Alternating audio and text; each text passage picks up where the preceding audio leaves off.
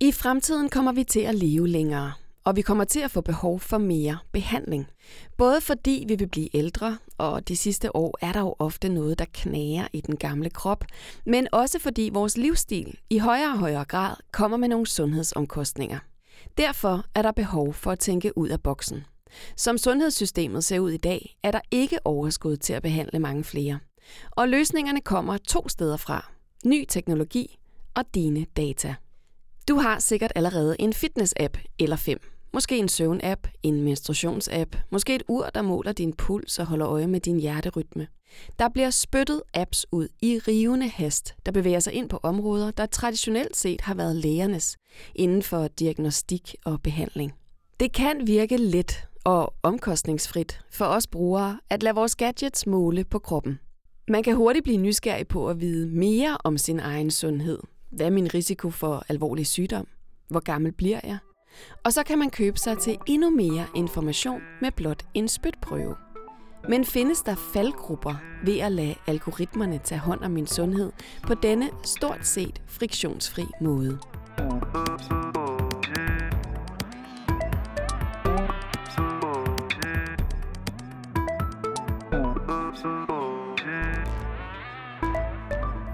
Jeg skal tale med Anne Fleischer, som er CEO i Leo Innovation Lab, som udvikler apps, der kan hjælpe læger og patienter.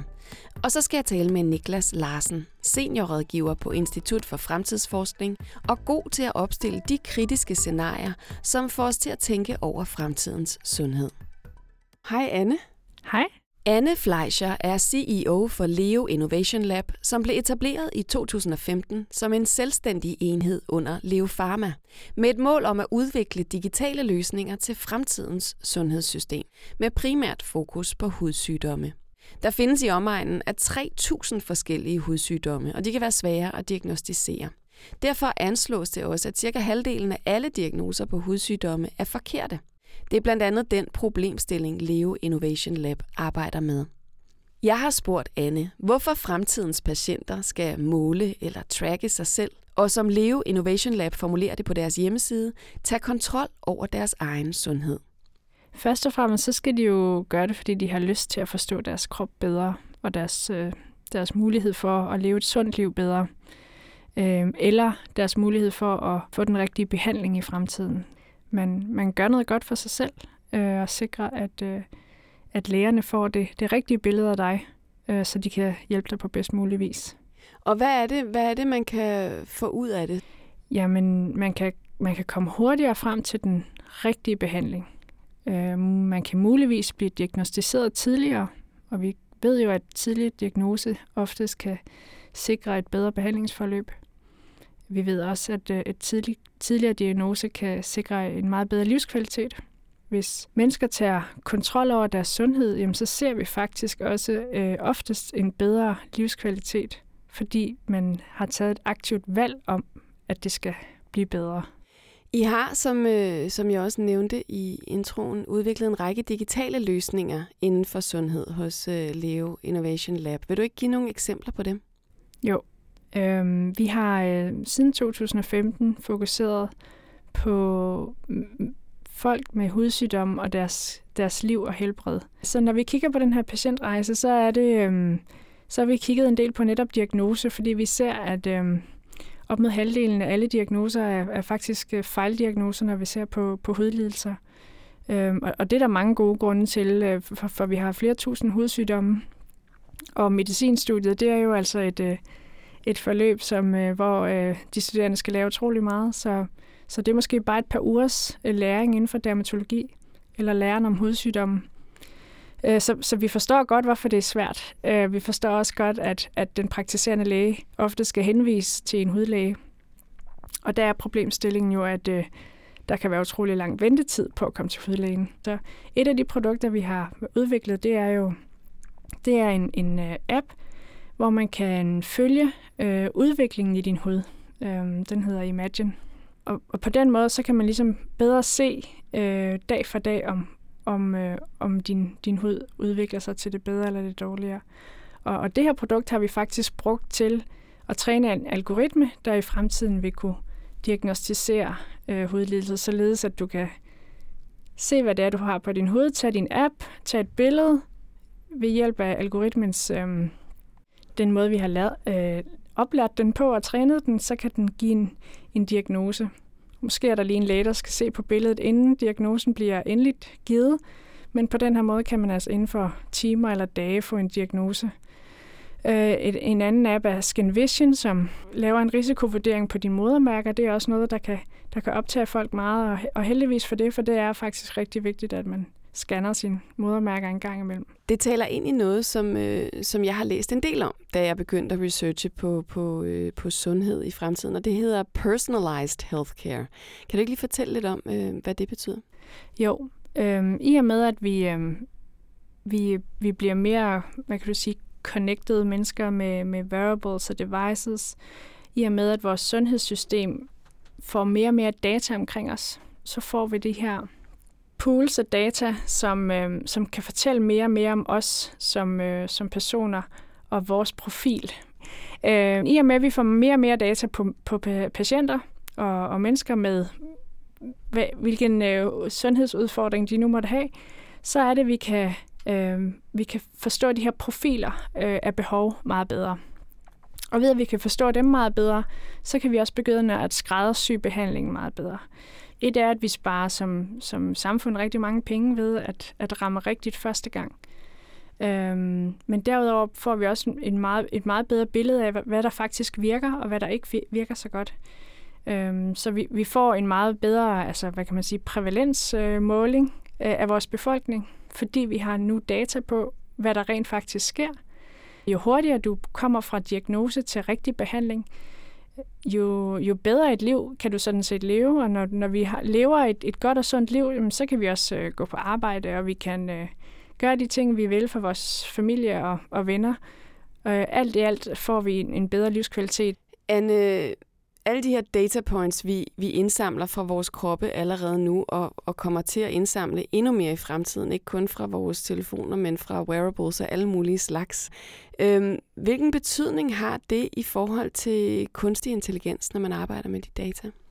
Jamen, data er helt afgørende for, at vi kan øh, udvikle vores algoritmer, som, som vi kan kalde kunstig intelligens. Øhm, og, og det er ekstremt vigtigt, at vi har god kvalitet data, så vi kan strukturere den på den måde, øhm, vi har brug for i de forskellige øh, algoritmer. Øhm, så, øhm, så der, hvor kunstig intelligens, intelligens i dag vil kunne, kunne forbedre vores sundhedssystem meget, meget markant, det er ved at have en masse data, der er struktureret og har høj kvalitet, så vil vi kunne udvikle algoritmer, der sikrer hurtigere og bedre diagnose. Øh, og det kan godt være, at de næste mange år, vi vil tale om det som et beslutningsstøtteværktøj. Altså, at det ikke er algoritmen, der har det endelige svar, men at det er øh, en beslutningsstøtte til lægen, der skal give dig det endelige svar. Med, med brugen af, af kunstig intelligens, der kommer jo også muligheden for øh, forudsigelser. Øh, og når man begynder at google lidt om fremtidens sundhed, så står der alt muligt om, at, øh, at algoritmer kan forudsige alt. Altså faktisk også, hvornår vi to vi skal dø og alt muligt andet. Sådan lidt uhyggeligt at tænke på. Men hvad, hvad håber man på, og hvilken betydning kan det have, at, øh, at man kan lave forudsigelser om fremtiden med algoritmer? Det kan, øh, det kan jo virke forebyggende, når du får beskeden på det rigtige tidspunkt i dit, i dit liv om, at du skal måske gøre noget anderledes der er selvfølgelig mange, mange aspekter af det, men, men hele den her forskning inden for genmaterialer og DNA, øh, vi laver DNA-prøver, og, og vi forstår, flere og flere forstår deres, øh, deres arvemateriale bedre og bedre, øh, og, og kan måske begynde at tage nogle forholds, forholdsregler, der gør, at, at, øh, at de lever et sundere liv, øh, fordi de er disponeret for, hvad end det nu måtte være. Det kan være, at øh, du er disponeret for at få eksem Måske havde du det som barn, så gik det væk. Måske kan det komme igen. Og, øhm, og der øh, kan nogle af de her DNA-tools øh, øh og rapporter jo fortælle dig, jamen når du så drikker kaffe latte hver dag, og øh, muligvis er du lidt intolerant over for mælk eller laktose, øh, men hvis du hele tiden disponerer din krop mod A, B og C, jamen så er det sandsynligt, at, øh, at du får øh, mere eksem, eller hvad det nu kan være. Nu, nu, nu, nu, nu er det et scenarie, men, men, øh, men ved at man forstår sin, øh, sit arvemateriale bedre, det kan jo gøre, at vi forstår symptomerne tidligere, så vi faktisk kan lave øh, i, i de øh, eksempler, hvor livsstils, øh, livsstilsændringer kan have en stor betydning, jamen, så kan vi jo starte, starte med det før, hvis, øh, hvis viljen er til det. Så på den måde kan man sige, at øh, forebyggelse, men, men lige så meget forudsigelser for, hvad du er disponeret for, det er de sammenhænge, vi i virkeligheden skal tale om. Øh, uden at det jo bliver den her dommedagserklæring om, at, øh, at øh, hvad der nu vil ske om, om 10 år fra nu, for det, det ved ingen vel. Men, øh, men vi, kan, vi kan tage nogle, øh, nogle, nogle sunde valg, som gør, at øh, vi får et bedre liv. Men jeg er lidt nysgerrig på, hvad lægens rolle må bliver i alt det her. Øh, hvis lægen ser de mennesker, der faktisk har brug for det på det helt rigtige tidspunkt, så kan vi igen øh, sikre, at, øh, at sværhedsgraden af de enkelte sygdomme bliver mindre. Øh, et eksempel er jo, at du får den her tid hos lægen om tre uger, men så om tre uger, så, så er dit, dit øh, behov faktisk et helt andet. I stedet for, at du får øh, den her tid hos lægen lige præcis den dag, hvor din krop har allermest brug for det. Øhm, og, øh, og på den måde forestiller jeg mig, at lægen faktisk får et mere spændende arbejde, fordi alt det, du kan øh, risikovurdere på afstand, jamen, hvorfor, hvorfor skal vi ikke gøre det? Men hvis vi har en app til alting, en til hud, en til fitness, en til kost, en de ting, som du snakker om, som faktisk har stor indflydelse på vores helbred. Måske også en, der holder øje med hjerte, eller hvad, hvad man nu kan have og være interesseret i. Hvem er det så lige, der skal have overblikket over, hvad det egentlig betyder for sundheden? For min sundhed? Ja, og det er det rigtig gode spørgsmål, som, som jeg er helt sikker på, at der findes en løsning til i dag, men, øhm, men, men du vil jo være dataejer af dit eget data. Øhm, og lige så vel som vi har lært under øh, covid, at der er data, vi ønsker at dele, og så er der måske data, vi lige skal overveje, men, men vi har været meget digitaliseret i Danmark, og vi har ønsket at dele data, og vi har ønsket at kunne tilgå vores resultater øh, på sekundet, så vi vidste, om vi kunne tage på ferie eller ej. Øh, så der har selvfølgelig været en guldråd, men det har jo sikret os, at vi har haft et, et samfund, der har været åben på, på den måde, det har været. Øhm, så, så når vi i Danmark ser på befolkningen, så er vi relativt digitaliseret. Vi har faktisk generelt en lyst til at dele vores data, hvis det kan komme os selv til gode. Øh, men hvordan det skal struktureres, øh, og hvordan den infrastruktur skal se ud, det tror jeg, at der er mange, der fortsat stiller spørgsmålstegn ved. Øhm, og, og der bliver også talt om, jamen skal man have de her borger-apps, øh, hvor vi selv kan gå ind og give øh, consent til, at øh, nu må lægen øh, gerne forstå mine data fra mine variables, eller øh, ligesom vi bliver organdonorer og alt muligt andet, jamen så kan vi også blive datadonorer. Øhm, så, så det er sådan nogle øh, også lidt etiske spørgsmål, der, der bliver nødt til at tage, blive taget op, før at vi helt kan forstå den potentiale, der ligger i øh, at dele data mere og bedre. Øh, Udover det billede, vi, vi, vi selv gerne skulle få ved at lære os selv bedre at kende øh, på de apps, vi nu bruger.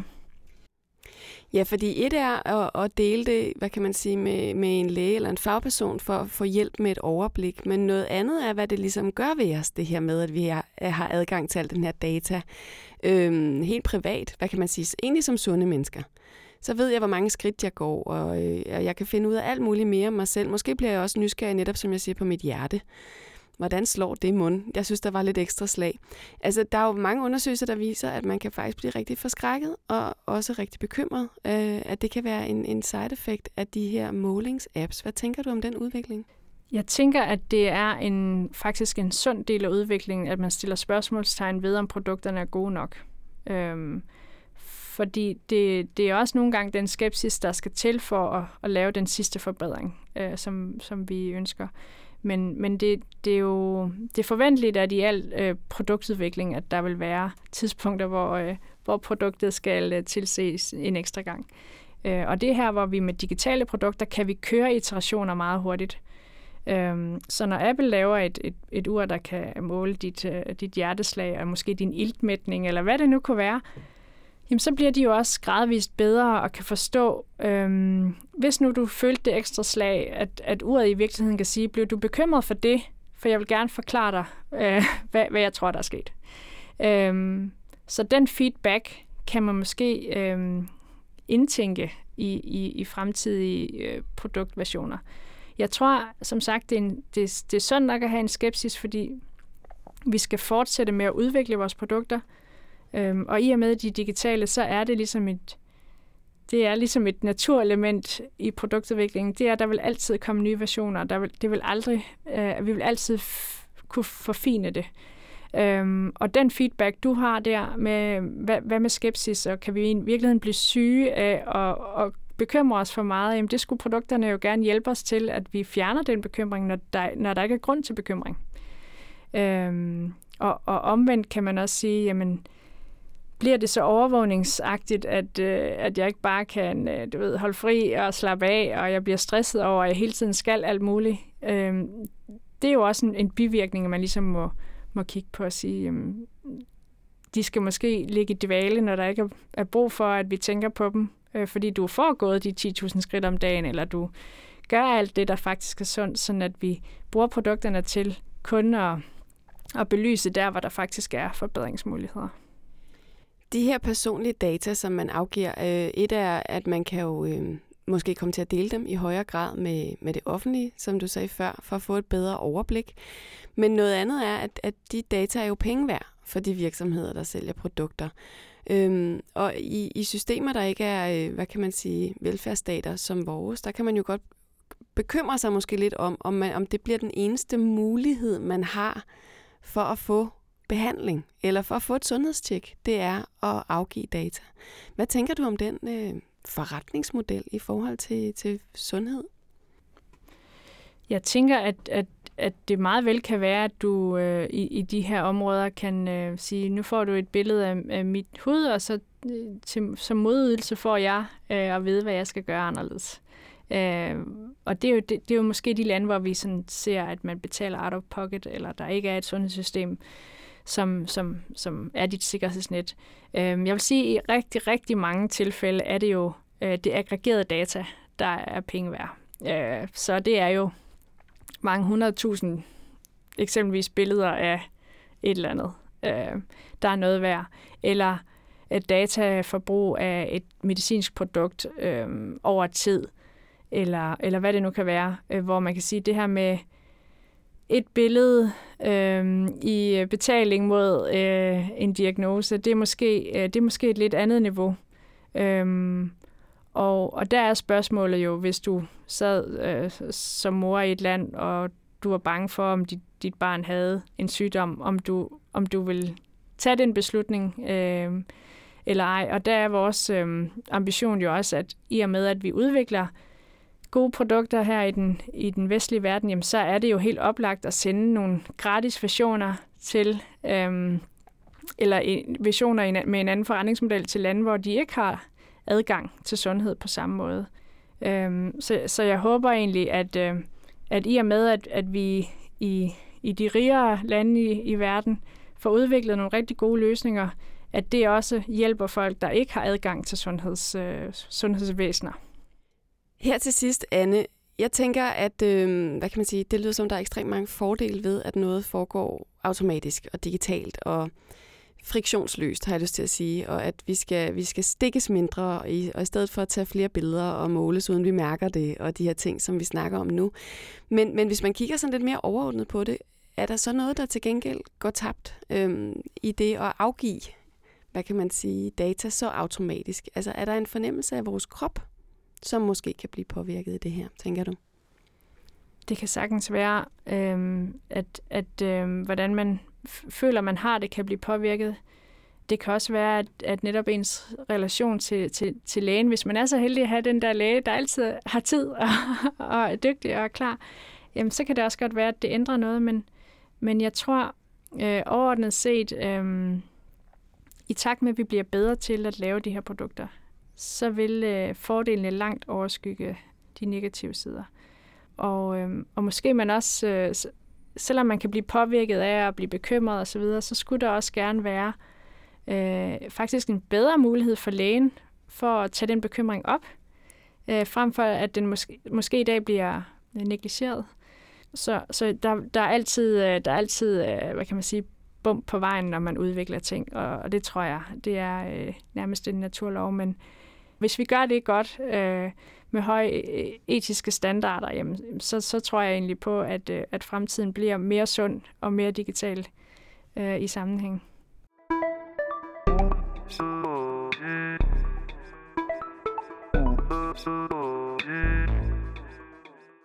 Hej Niklas. Hej Marie. Niklas Larsen er seniorrådgiver på Institut for Fremtidsforskning og har arbejdet med tværnationale Foresight-projekter inden for personlig sundhed og forebyggende sundhed. Han var en af forfatterne bag den store rapport Nordic Health 2030, som undersøger, hvordan vi bedst fremtidssikrer vores sundhedssystem ved at fokusere på forebyggelse. Som jeg nævnte i starten, i fremtiden kommer vi formentlig til at have endnu flere apps og måleenheder alle sammen. Og jeg spørger Niklas, hvordan vi skal få noget meningsfuldt ud af al den information. Hvem har overblikket? Det er også et rigtig godt spørgsmål. Det kan jo godt være rigtig overvældende lynhurtigt. Du kan kigge på Apples sundhedsapp. Apple har jo som system været ret lukket, men er lige så stille begyndt at åbne op en lille smule, fordi man håber på, at at, øh, at, at, at kunne være den her aggregator for sundhedsdata og sundhedsinformation. Øhm, så det er et eksempel på øh, en, en kommersiel mulighed for at samle dine sundhedsdata. Men når det så er sagt, så har vi jo typisk øh, en mulighed for at have et væld af apps, der måler forskellige ting. Og øh, det er jo langt fra dem alle sammen, der kan gå ind i Apples Health App for eksempel. Så hvis øh, du, for eksempel Maria, har syv forskellige sundhedsapps, der måler forskellige ting, så er spørgsmålet jo så, hvordan du ligesom tolker på det oven på hinanden? Altså kan du sammenkøre det selv som individ? Kan du, øh, kan du sammenstykke den betydning, som de forskellige øh, datainformationer de kommer til at give dig? Og dermed så bliver det jo lige pludselig en snak om, om kvalitet af data. Altså hvad er det rent faktisk, vi måler, øh, og med stor sikkerhed er det. Øh, vi er lidt obsessed med at kvantificere alt, øh, hvad vi kan omkring vores sundhed, og vi, de kommercielle virksomheder, som jo driver de her apps, vil rigtig gerne tjene penge på de her øh, datastrømme, som, der, som, som, som de kan generere på os. Nej, for jeg tænker, at, øh, at jeg skal jo være, altså jeg skal jo være læge for at vide, hvad, hvad diæt og, og motion og hvordan det påvirker min hud, eller ja, mit hjerte, som jeg nævnte før. Altså, jeg har vel ikke nogen chance, ved mindre der er en fagperson. Du kan prøve at tænke på, hvis lægen ikke var der og du havde al den her data, og du selv skulle google dig frem til symptomer, og du kiggede ned i din app, som fortæller dig forskellige ting. Det bliver lynhurtigt enormt komplekst og enormt forvirrende, og samtidig så er menneskets kompleksitet reduceret til, øh, til, til etter og nuller, øh, og er blevet en meget lineær forståelse øh, i forhold til, hvordan øh, du kan tolke på din sundhed.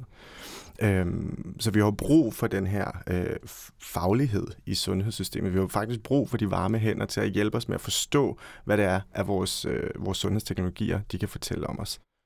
Med, med kunstig intelligens, som bliver brugt i den her behandling af alle de her data, som, som vi genererer nu som mennesker øh, for vores kroppe, der kommer også muligheden for forudsigelser, for at se ind i fremtiden. Hvilken, hvilken betydning øh, kan det have, at man kan lave de her forudsigelser? Det tror jeg kommer an på, hvem man er som individ, øh, og hvordan man betragter sin individuelle sundhed.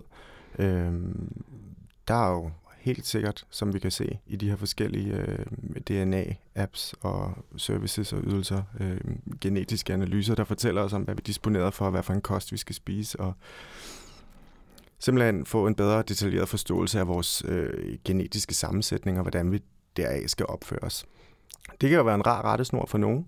Øh, det kan give noget valid øh, og, og, og værdifuld, mener jeg, værdifuld information. Øh, men for andre, der kan det måske give en form for pres. Øh, man kan finde ud af, at man er disponeret for en række sygdomme, hvis man ikke omlægger sin livsstil, eller sin kost, eller sine vaner, som rent faktisk gav en ret meget livskvalitet. Øhm, og så er der det her etiske dilemma omkring de her ting, som, øh, som vedrører genetikken. Hvis du og jeg, vi var, hvis vi var søskende, Maria, og du beslutter dig for at få, få lavet den her øh, analyse, af din øh, biologiske sammensætning. Ja, som jeg, man jo kan lige nu, skal jeg lige sige. Man ja. kan jo netop indsende, ja, hvad, en spytprøve? Ja, jeg tror nærmest, du kan, der er flere varianter med spyt og hår og hvad, hvad, noget af den stil. Ikke? Øhm, så hvis du gør det, øh, så får du øh, noget data tilbage, du får simpelthen en rapport tilbage. Jeg tror du også, du kan betale for forskellige øh, niveauer, altså hvor detaljeret skal den være, hvor meget skal den sige der er jo øh, den, den gængse er øh, My Heritage, det er sjovt for os at vide, hvor øh, vores biologiske afstamning den er fra, hvad for en procentsats øh, er dansk og nordisk og europæisk og derudaf. Øhm, men i forhold til sygdommen specifikt, ser jeg et stort etisk dilemma. For tilbage til eksemplet om, at hvis vi var søskende, og du gjorde det, og du får at vide, at du er eksponeret på, eller disponeret for en række sygdomme, så siger det jo nok også noget om dit nærmiljø, altså dem, som du deler genetik med. Øhm, og hvis jeg så var din tænkte bror her, øh, og har en anden forståelse af, hvordan jeg gerne vil leve mit liv og min sundhed, jamen, hvad gør det så ved min ret til ikke at vide, hvis jeg lige pludselig får at vide, at du har gjort øh, det her, og du har fået de her svar, og du nu omlægger dit liv på den her, den her måde, fordi så vil du komme til at, øh, at undgå, muligvis komme til at undgå nogle forskellige øh, udfald. Så det er jo, øh, det er jo dybt problematisk egentlig, og et, øh, et etisk dilemma. Og hvilken betydning synes du, det har, at det her det er noget, jeg bare kan gå ind og shoppe på nettet, og ikke noget, jeg skal få en læge til at bevilge mig, for eksempel? Det er jo, altså man skal jo huske, hvem det er, man taler med. Alle de her nye, funklende, smarte øh, services og ydelser, som jo er enormt spændende, øh, er jo kommercielt funderet.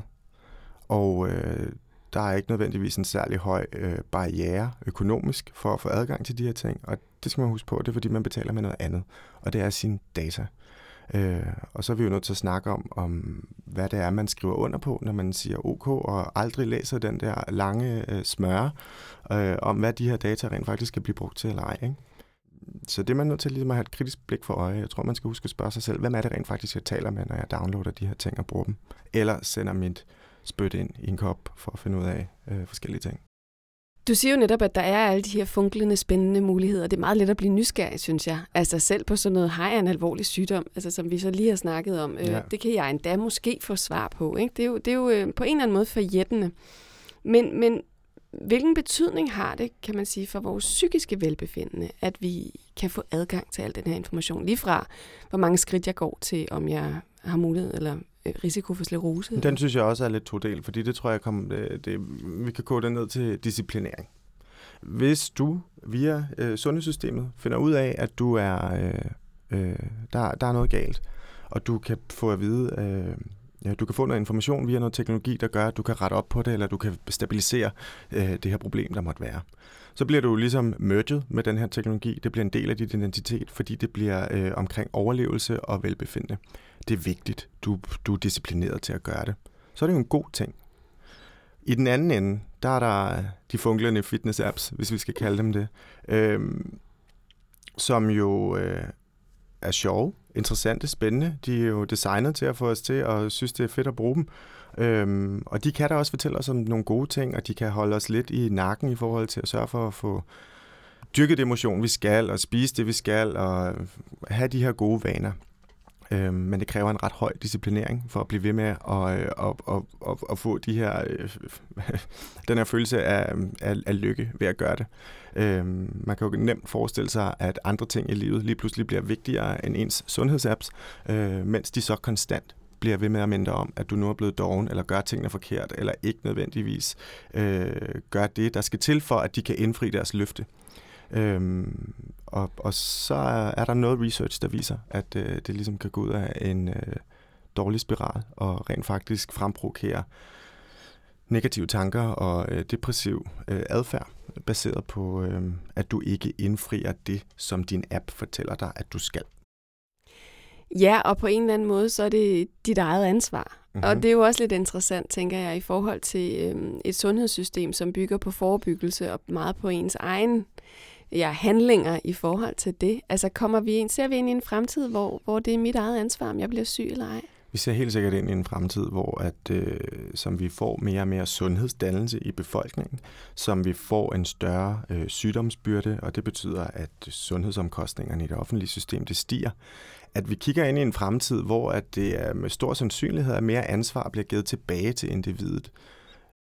Kan det så også betyde, at, øh, at dem, der så ikke tager ansvar, altså rygerne og altså de der forfærdelige mennesker, der fester og drikker for meget, eller hvad vi nu, hvad vi nu kan se ned på og stigmatisere øhm, op fra en høj hest, hvor man selv løber sin morgentur, at dem vil vi ikke tage ansvar for i sundhedssystemet? Det er svært at sige, at man når helt derud, øh, men det kan da godt være, at man vil blive set ned på, hvis man skal have lavet sin tredje, øh, eller opereres for sin tredje sæt af rygerlunger. Øh, der er måske en, øh, en, en grænse for, hvor langt staten øh, eller velfærdssystemet kan, øh, kan blive ved med at finansiere øh, såkaldte dårlige vaner, når vi udmærket godt ved, at det har en større omkostning, øh, og vi er oplyst om, om slagsiden ved de her ting. En anden ting, jeg spekulerede over, det er det her med, at øh, hvis jeg bliver meget vant til at kigge på mine apps for at mhm. finde ud af, om jeg er rask øh, og har det godt og sund og alt muligt andet. Hvad, hvad gør det så egentlig ved den måde, jeg øh, har det med min krop på? Fordi der var jo en gang, hvor man bare ligesom mærkede, hvordan man havde det. Jeg synes, det er et sindssygt interessant spørgsmål.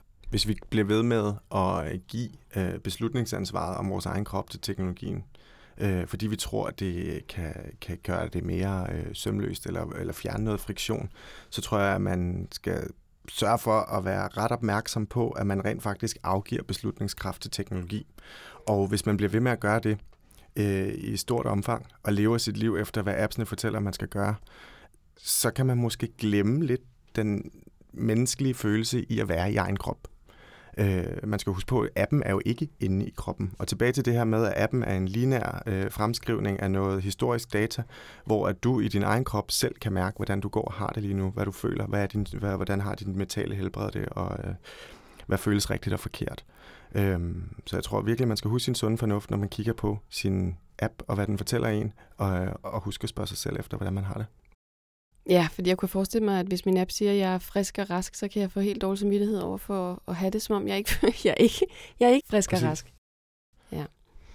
De her personlige data, de, øh, der kommer flere og flere af dem, som vi snakker om. De er penge værd for virksomheder, og vi afgiver dem mere eller mindre frivilligt og mere eller mindre forståeligt, har jeg lyst til at sige. Som du siger, vi læser jo ikke rigtigt, hvad de bliver brugt til. Hvad, hvad kunne man forestille sig, at de kunne bruges til, hvis de havnede i de forkerte hænder? Du har helt ret, at data øh, fra alle de her øh, apps har kommersiel værdi. Øh, men der er også et ekstremt eksempel, der viser, at de kan have politisk værdi. Og øh, hvis vi kigger til USA og den øh, skræntende abortdebat, øh, så skete der det, at øh, alle de kvinder i USA, eller mange af de kvinder i USA, der måler deres menstruationscyklus på forskellige apps, rent faktisk øh, fjernede sig, eller blev, øh, blev, man læste i artikler, at det var en god idé, at hvis man fjernede sig fra de her apps, fordi at det nu er ved at blive øh, ulovligt i flere stater at få en abort. Øh, man er altså nervøs for, om øh, appen kan fortælle, om hvor du har været i forhold til øh, øh, GPS-tracking og abortklinikker, eller om du har krydset en grænse. Øh, det handler også om, om, øh, om din, din app fortæller, at nu er din cyklus forandret sig, er du potentielt set gravid. Øh, så du er altså eksponeret over for øh, tredjeparts brug af data, som du bruger til at tage vare på egen sundhed, som kan havne i de, for, øh, havne i de forkerte hænder. Så man kan simpelthen havne i en situation, hvor man ved at, at bare track sin menstruation, kan komme i, i søgelyset fra nogen, der mistænker en for at få foretaget Præcis, og det er det, jeg mener med, at data lige pludselig bliver ikke kun øh, økonomisk værdifuld for kommersielle partnere, men også, øh, også har en, øh, en politisk betydning. Øhm, og det er, man, det er man sgu nødt til at være opmærksom på. Og det betyder i virkeligheden, at man skal tænke over, øhm, hvad det er for en virksomhed, man giver sine data til. Ja, man skal huske at tænke over, hvem det er, man taler med, når man øh, downloader de her ting. Kunne man forestille sig, nu ved jeg godt, det, det, det, kan, det kan blive lidt dystopisk, når vi snakker om det, men det synes jeg i høj grad faktisk også, det er, mm. øh, med, med tanke på det eksempel, du lige er kommet med. Men, men når, de her, når de her data netop er penge værd, og sundhedssystemer øh, mange steder i verden er, er private, øh, kan man så forestille sig en, en fremtid, hvor man kan blive nødt til at afgive data, og kan blive nødt til at blive fuldt på alle mulige måder for overhovedet at modtage sundhedsydelser? Hmm du kan kalde det dystopi, øh, du kan også kalde det realistisk dystopi. Øh, det er jo en, et, øh, et plausibelt scenarie, øh, kan man sige. Øh, I Danmark har vi et offentligt sundhedssystem. Øh, andre lande er, er der en, er store dele af sundhedssystemet privatiseret. Hvis øh, privatiseringen af sundhedstendensen den fortsætter, så er det da øh, soleklart, at det er højst sandsynligt, at for at du kan tilgå de her systemer for at få de her services, jamen, så skal du betale med noget. Øh, ikke nødvendigvis kun kommersiel, eller undskyld, monetær øh, transaktioner. Det kan også være, øh, at du afgiver dine data. Så du simpelthen er tvunget til at blive malket for data om din biologi, om dine vaner, for at få adgang til basal sundhed. Kan man sige modsat, at de her digitale øh, løsninger kan være med til at mindske uligheder, der findes i, an- i adgang til sundhedssystemet, som det er nu? Ja, men med forbehold ny teknologi, internettet øh, og alle de her ting, bliver jo ofte rost for at reducere og endda fjerne en masse barriere til information generelt, og dermed også sundhedsinformation. Det er altså muligt for øh, folk med en smartphone og internetforbindelse at uddanne dem selv, bliver vi ved med at fortælle til os selv. Øh, men vi kunne prøve selv at sætte os i den situation. Hvis vi i Danmark fjerner egen læge for ligningen og har øh, adgang til internettets øh, vilde vesten af information, tror vi så seriøst selv på, at vi kan tage vare på os selv ved at, at, at google os frem til tingene, bare fordi at man kan? Der er jo simpelthen nødt til at være nogen, der hjælper os med at forstå vores biologi og vores sundhed. Øh, det tror jeg inderligt på. Øh, når det så er sagt, så demokratiseret adgang til information har jo selvfølgelig nogle positive ting med sig. Men når det handler om noget så komplekst som sundhed, så kan det godt være, at vi har, vi har brug for den her øh, professionelle vejledning.